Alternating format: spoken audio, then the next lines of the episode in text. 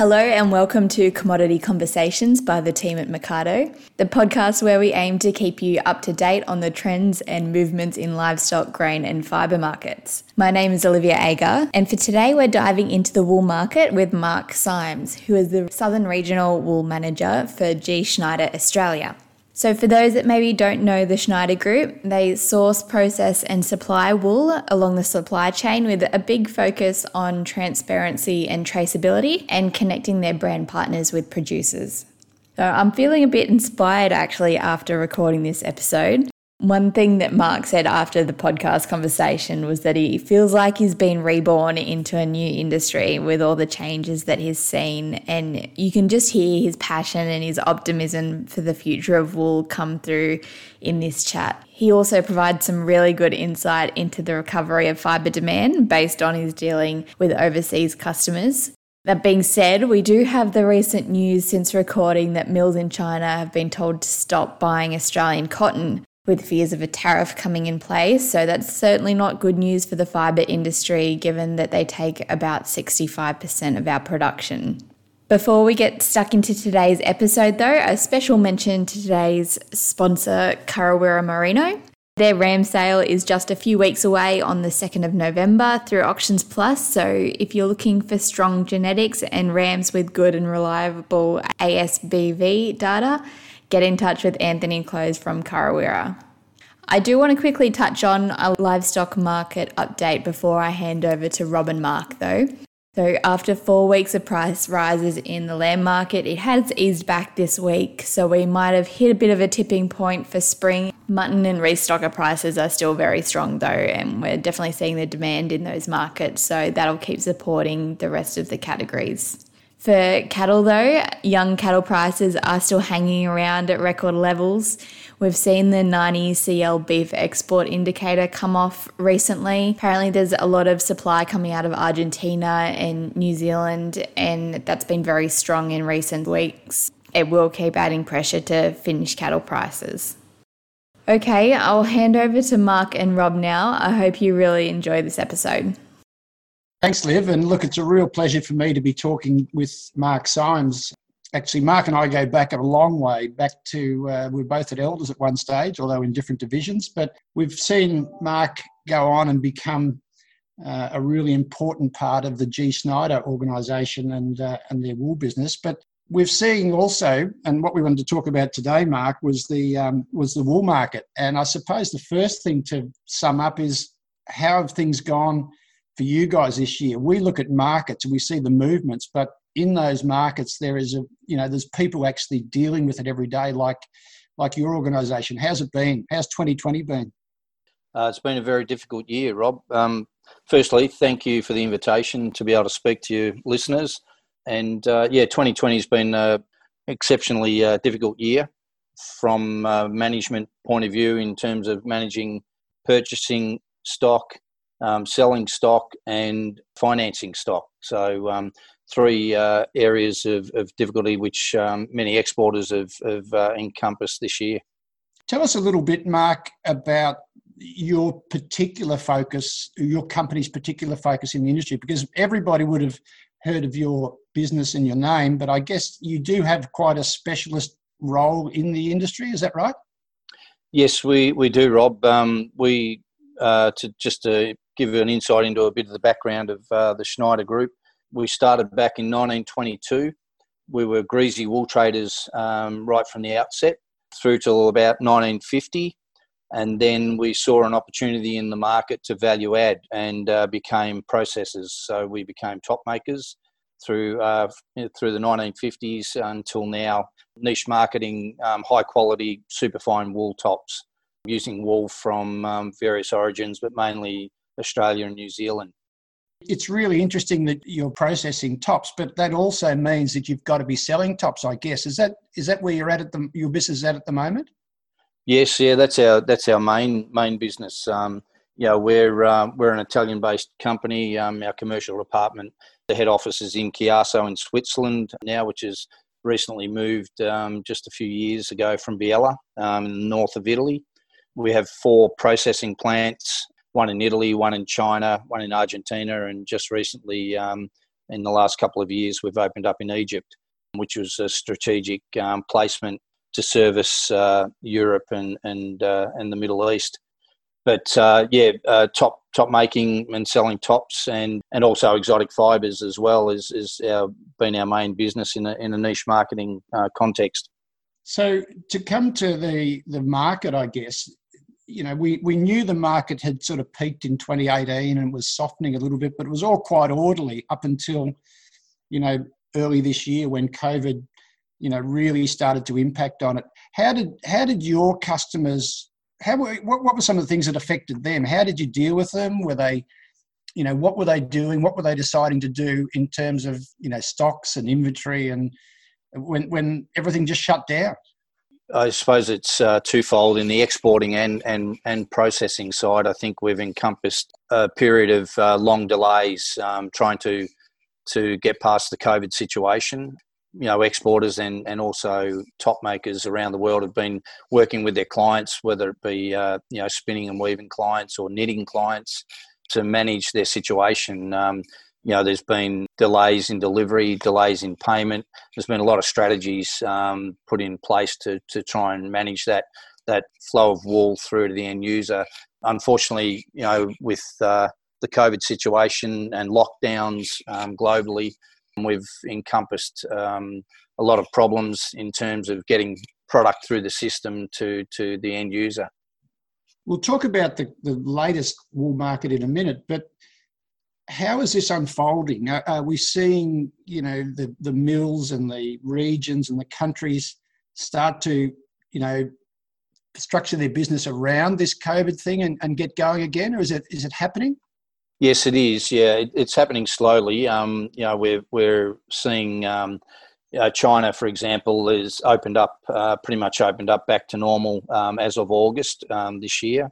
Um, so you know, we've seen enormous uh, support from from the Chinese marketplace, where in recent times, 92% of our, our wool is, has been heading into China, which has been a godsend for the market. Um, as much as the, the market's been on a roller coaster ride and, and we've had some, some uh, difficult price management uh, situations, you know, that's been a, a, an enormous positive. Out the other side, um, we're seeing an increase in exports out of China um, starting to flow, you know, a much uh, better improved environment than what was first thought. Europe is is slowly moving. We're starting to see and get visual signs of improvement uh, from January to June next year. Um, this year's still just going to be a slow burn uh, through till Christmas and, and fairly depressed situation as they get back on their feet. They're coming back off summer holidays and, and then now they're having to work through um, coming into a cold winter know, what the situation might mean in terms of a second wave. But you know, the signs are encouraging. Uh, Post Christmas, um, we're seeing um, you know a shift from from weaving types to uh, to hand knitting and knitting types. Um, you know, in, uh, with orders being placed in large volumes um, in the new year, so that's an encouraging sign. As I say, you know, from adversity comes diversity. So, um, you know, we um, hopefully uh, will diverse. You know, we've predominantly been a, a super fine wool marketer of wool tops, high quality wool tops. You know, it's time, you know, for us to diverse our business into 21 to 30 micron area in the in the hand knitting and knitting spectrum. So um, that's uh, that's uh, you know an exciting proposition. It's uh, it, it, it really is that that's right because you do have a reputation, especially being an Italian based or an Italian origin business, of being involved in the top end and um, and I was one of the few one of many, I suppose, people in Australia was fortunate to go to Biella at one stage. And, uh, and you're taken aback a little bit by the passion people have for wool in those countries. I'm interested though in your strategy of going to medium wools because one of the things that we looked at this last week in uh, in our Mecardo publications is that back in about 1990 when you and I were really just learning the ropes here, we had about 4.6 million bales of wool. Um, last year, I think AWTA tested 1.6 million bales of wool. However, the 19 and finer was actually more in volume than back in 1990. So it's been that medium wool, that 20 microns and stronger, that's really vanished from the Australian landscape. So I guess you're going to have to look far and wide to fill your orders. Yes, I think um, you know you obviously um, source wool from from different origins. You know we've we've got access to wool from South Africa, Argentina, uh, New Zealand, um, Uruguay. Um, so yes, you, you do look far and wide to to satisfy those requirements. But having said that, with the the fantastic seasonal conditions we've had this year in, in Australia, um, we are seeing a broadening of the wool clip, and uh, you know not so much of the the 19.5 and finer, particularly in the high quality uh, product this year due to to the exceptional seasonal conditions. Yeah. Now, just talking about the market, I mean, I, I think it's it's almost when you look back, you can almost logically explain why it's done what it's done. But then this last month, I think in six weeks, the Eastern Market Indicator has lifted by 30%. Yeah, not quite as strong, almost as strong in the fine end, but not quite as strong. But that's a, a really strong move, Mark. Um, does that give your customers confidence or does it make them nervous or how do they respond when, when prices move like that? Because we know what wool growers think of it. They think it's fantastic. What's it like on the other side of the equation? Yeah, it's difficult um, from a top making and processing point of view because you you're generally selling 6, 12, 18 months ahead. So managing that risk is is quite difficult. But uh, you know, volatility has always been you know a um, a part of the market that we've had difficulty in in um, stabilising and finding that um, that you know middle ground between the the high the peaks and the troughs. Uh, so I think it's uh, you know it's a problem we've had over the course of time and, and still going to be a problem we have into the future. And I think it's it's forging or forcing you know a, a playing field of um, you know the brand partners uh, trying to connect directly with growers to perhaps ease that that volatility and and maybe set some benchmarks in terms of price for a, a set period. Do you want to talk a little bit more about that relationship building? Because that's something that your company's been really at the forefront of. And I know there are a lot of wool growers out there who think it's, uh, it's a really strong model for going forward. How's the take up been and how's the evolution going to come, do you think? The take up has been uh, tremendous. We're, we're very excited with uh, the growers' um, involvement and reaction to our Authentico program, which is our uh, supply chain um, privilege partnership or relationship with wool growers, where it gives um, a group of wool growers access to uh, supply chain and supply chain partners throughout the world. It's very difficult with the uh, supply minimising, seemingly minimising uh, continuously over over time, for growers to have a uh, a volume of wool available to go through all the processes to a supply chain partner to one of the big brands. Um, so we're in collaboration with the wool growers. You know, we treat ourselves as the conduit between growing wool and wearing wool. Um, you know, giving the grower access to all the processes. You know, scouring, combing, spinning, weaving, knitting, whichever the case may be, through to um, you know our close relationships with the brand partners.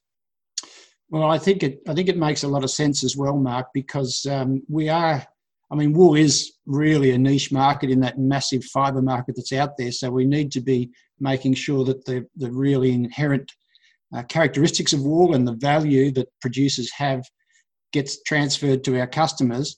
And, and I guess it also motivates the farmer, doesn't it? That, that if he's if he knows that his product is going to somebody who really values what he does, it it does give them some satisfaction and motivation.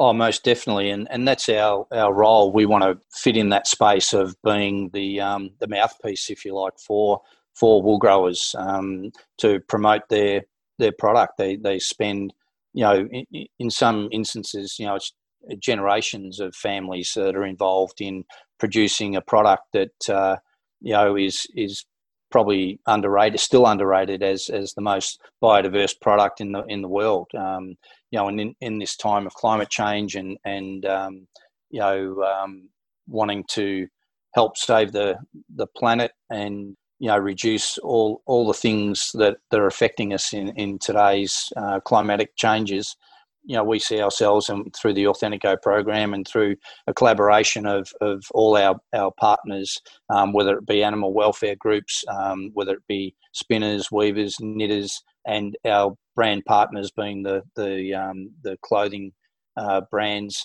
that we all market the most biodiverse product in the world. So, Mark, is, is this obviously you, you can tell the passion for wool coming through in your voice here, and that shouldn't be a, a surprise because of the, you know, that's you're a bit like a lot of the people who are in the work sporting game now. You've been there forever, and you've you've stuck it out and survived a lot of difficulties. But there's no doubt the passion's there. And so, what do you think is the you know the medium longer term outlook for Australian wool production? Well, I think um, short term um, the outlook uh, is is good. I, I, think I think this is the most exciting time to be involved in the wool industry. I've been, um, as you say, been around for a long time. Uh, you know, thirty plus years in in the industry.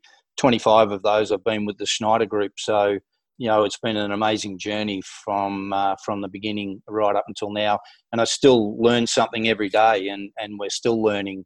You know, wool buying is no longer about just valuing and, and buying to a mill type. You know, we're having to negotiate and discuss and, and open dialogue with uh, different parts of the industry that we never had access to before. I feel as though we've broken down all those barriers and invisible walls and and everyone's collaborating together for for a better outcome for a larger market share for woolen woolen garments. Well, I think um, I think everybody now understands and appreciates the role that that exporters play. I mean, whether it's financing, whether it's dealing with customers on the other side of the world, but now it's also about conveying the messages back from those customers back to our producers. So it's really important. And we've look, Mark, I feel really fortunate that we've been able to talk to you today we do try and wrap up by asking a question out of left field, you know, one that perhaps might be a little bit different. So I've got one for you, Mark. And you said you've been in the game 30 years exporting. The question is, what's what's one of the countries or regions that you would have exported wool to over your career that people on this in down here in Australia might find pretty surprising? Yeah, I, um, it's a hard question that Rob, uh, because as I mentioned, um, 25 of my 30 plus years have been with uh, the Schneider Group, and and in that pursuit of excellence, you know, using every bale of wool that we buy, you know, in our own mills. Um, but prior to that, I suppose Russia was probably, you know, some uh, a nation that's dropped out of the the wool pipeline you know in this last uh, 25 years where when i first started we were making uh, very large russian blends and, and selling wool into the russian market you know on a, on a weekly uh, you know monthly yearly basis and doing it very successfully and uh, that's probably uh, one of the most exciting um, you know areas that we were involved in back in back in the day well, look, it's um, it's been fantastic to talk to you. Um, I really appreciate it, Mark, and it's good to catch up again. Um, look, all the best from your side of the uh, wool industry because there's no doubt the industry needs a successful exporting and, and, and logistics management and financing to just make everything work. Let's hope we chat again in a few months' time and we're, we're even more confident of the future. But uh, from us here at Commodity Conversations and Mecardo Mark, thanks very much for your time.